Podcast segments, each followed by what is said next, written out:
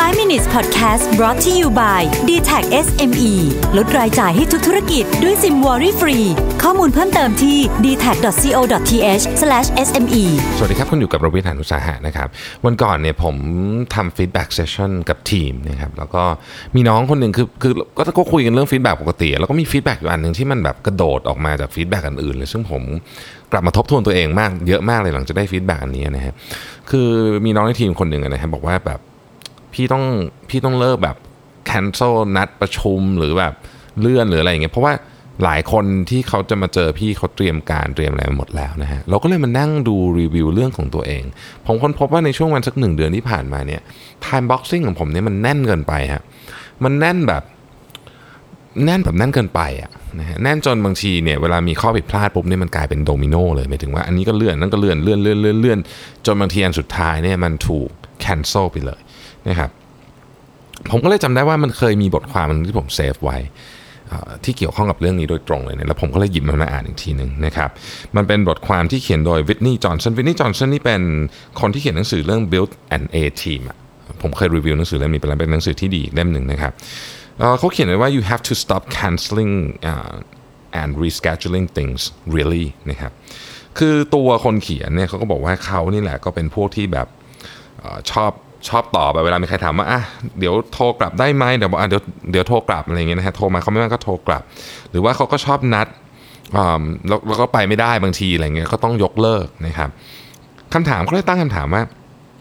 ทำไมเราถึงเป็นแบบนั้น จะว่าไปแล้วเนี่ยเรื่องของอย่างการโทรกลับเนี่ยนะฮะโทรกลับนี่มีโทรศัพท์ประมาณสัก 20%นะนะที่ได้รับการโทรกลับ จากคนที่บอกว่าจะโทรกลับก็คืออีก 80%ที่บอกว่าจะโทรกลับก็คือไม่ไม่ได้โทรเพราะลืมนะฮะเอ่อ คำถามก็คือว่าทำไมเราถึงชอบเป็นแบบนั้น หลายคนเป็นนะครับผมนี่เป็นแน่ๆเลยนะฮะหลังจากอ่านบทความนี้นี่ผมแบบสะดุ้งมากเลยแล้วผมก็จะปรับวิธีคิดใหม่ แต่ว่าหลายคนก็เป็นเนาะก็ประประเด็นก็คือว่าคนที่ over commit เนี่ยก็คือเอาตารางแน่นไปหมดเนี่ยมีลักษณะหนึ่งก็คือว่าไม่อยากจะไม่อยากจะ ทำให้คนอื่นรู้สึกผิดหวังนะว่างั้นเถอะก็เลยก็เลยพูดไม่ไม่เป็นนะฮะ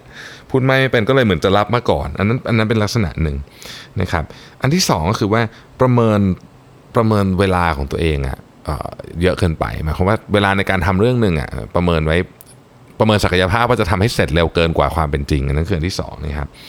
อันที่สามก็คือว่า ไม่มีช่องว่างเลยอย่างอย่างผมเนี่ยผมใส่ตารางปฏิทินแน่นมากไม่มีช่องว่างปุ๊บเพราะมันเกิดอะไรผิดพลาดขึ้นนิดนึงเนี่ยมันเป็นโดมิโนจริงๆผมเล่าให้ฟังนะฮะแล้วถ้าเกิดสมมติว่ามัน delay meeting มาสิบห้านาทีคุณก็ delay ครึ่งชั่วโมงแล้วอีก meeting หนึ่งก็ delay ครึ่งชั่วโมงอะไรอย่างเงี้ยก็เลยก็เลยเละเทะไปหมด พฤติกรรมของคนที่เป็นแบบนี้ก็คือจะเป็นคล้ายๆผมนะครับบางทีก็จะแบบเอ้ยเลื่อน meeting เข้า meeting สายนะครับบางทีก็ยกเลิกไปเลยอะไรแบบนี้เขาบอกว่าในในในบทความในวิทนี่จอห์นสันบอกว่าเดี๋ยวนี้มันยกเลิกง่ายเพราะมันแค่พิมพ์เข้าไปในแชทไม่ต้องโทรหาด้วยซ้ำบางที ก็เราก็เลยรู้สึกว่าเออจริง ๆ มันไม่ได้ไม่ได้เกิด อะไรนะ หลายคนบอกว่าเรารู้สึกว่าเรามี obligation ด้วยซ้ำในการที่ไปยกเลิกเขาหรือว่าเลื่อนนัดเขาเหมือนเราได้ทำอะไรบางอย่างไปแล้วนะครับ แต่ในความเป็นจริงเนี่ยมันไม่เป็นอย่างนั้นนะฮะการที่เราไม่สามารถควบคุมเรื่องนี้ได้เนี่ยมันส่งผล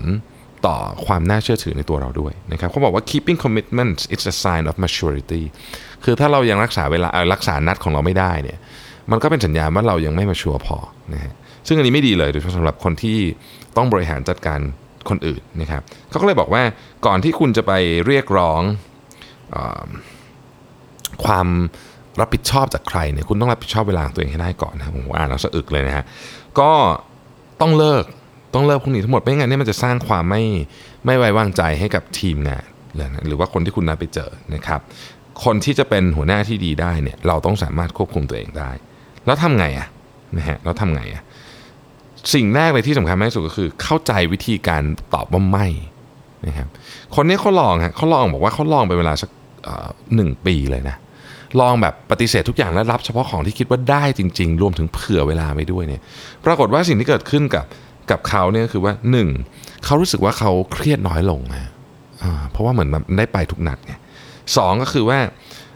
เขาเนื่องจากว่าเขาสามารถรักษาว่าบอกกับใครก็ ก็จะไปแล้วก็ไปได้จริงๆเนี่ยนะครับเขามีความมั่นใจมากขึ้นนะครับอันที่สามก็คือว่ากระบวนการการทำแบบนี้ทำให้เรามีโอกาสได้เรียนรู้จริง ๆ ว่าการที่เราจะทำงานออกมาได้ดีขนาดที่เราต้องการคุณภาพประมาณเนี้ยเราต้องใช้เวลาทำเท่าไหร่เราลองนึกภาพดูนะครับเหมือนกับเราวาดรูปเนี่ยถ้าเราต้องรีบๆวาดให้จบภายในชั่วโมงเพราะเราต้องไปอีกนัดหนึ่งเนี่ยเราไม่มีทางรู้เลยว่าเราจะวาดรูปได้สวยแค่ไหน และใช้เวลาเท่าไหร่นะครับนี่คือกระบวนการนั้นๆทีนี้คำถามก็คือว่า แล้ว แล้วเราทำไง คือทำแล้วดีเนี่ยรู้แหละแล้วทำไงนะครับ อันที่หนึ่งก็คือถ้าคุณรู้สึกว่าคุณกำลังจะพูดว่าไม่ แต่คุณบางอย่างมาทำให้คุณพูดว่าโอเค เดี๋ยวไปเนี่ยต้องเลือกในสัยนี้ก่อนก็คือต้องบอกว่าไม่ไปเลย ถ้าคุณรู้สึกว่ามันเป็นสิ่งที่ทำยากให้ไป search Google คำว่า how to say no to a request นะแล้วก็ไปศึกษาดูนะครับ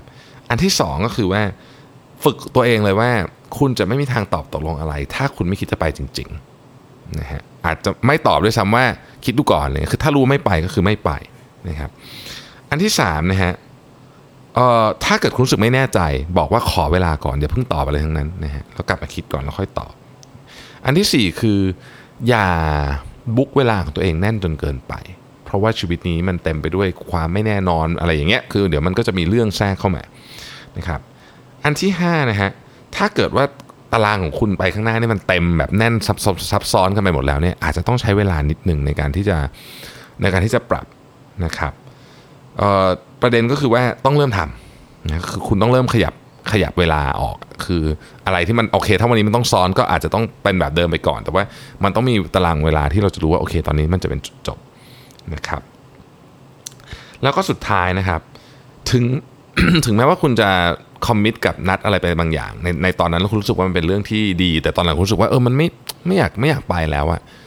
ก็ควรจะไปอยู่ดีนะครับเพราะว่า value ที่มันเกิดขึ้นมันไม่ใช่ value ที่คุณเจอในตัวกิจกรรมนั้นที่คุณตอนหลังคุณไม่อยากไป แล้วตอนแรกคุณอยากไปเนี่ยแต่ value มันคือความน่าเชื่อถือ และความสามารถที่ที่คนอื่นเขาเขาสามารถจะพูดได้เต็มปากว่าคุณพูดคำไหนแล้วคุณทำจริง ๆ เนี่ยบทความนี้ฟังดูจะเหมือนเป็น common sense มาก แต่มันอ่านแล้วมันเป็นหนึ่งในบทความที่กระตุกความคิดของผมมากๆเลยนะฮะว่าต่อไปเนี้ยทุกช่องในปฏิทินของผมเนี่ยผมต้องทำให้ได้ ถ้าทำไม่ได้ผมไม่ใส่นะครับ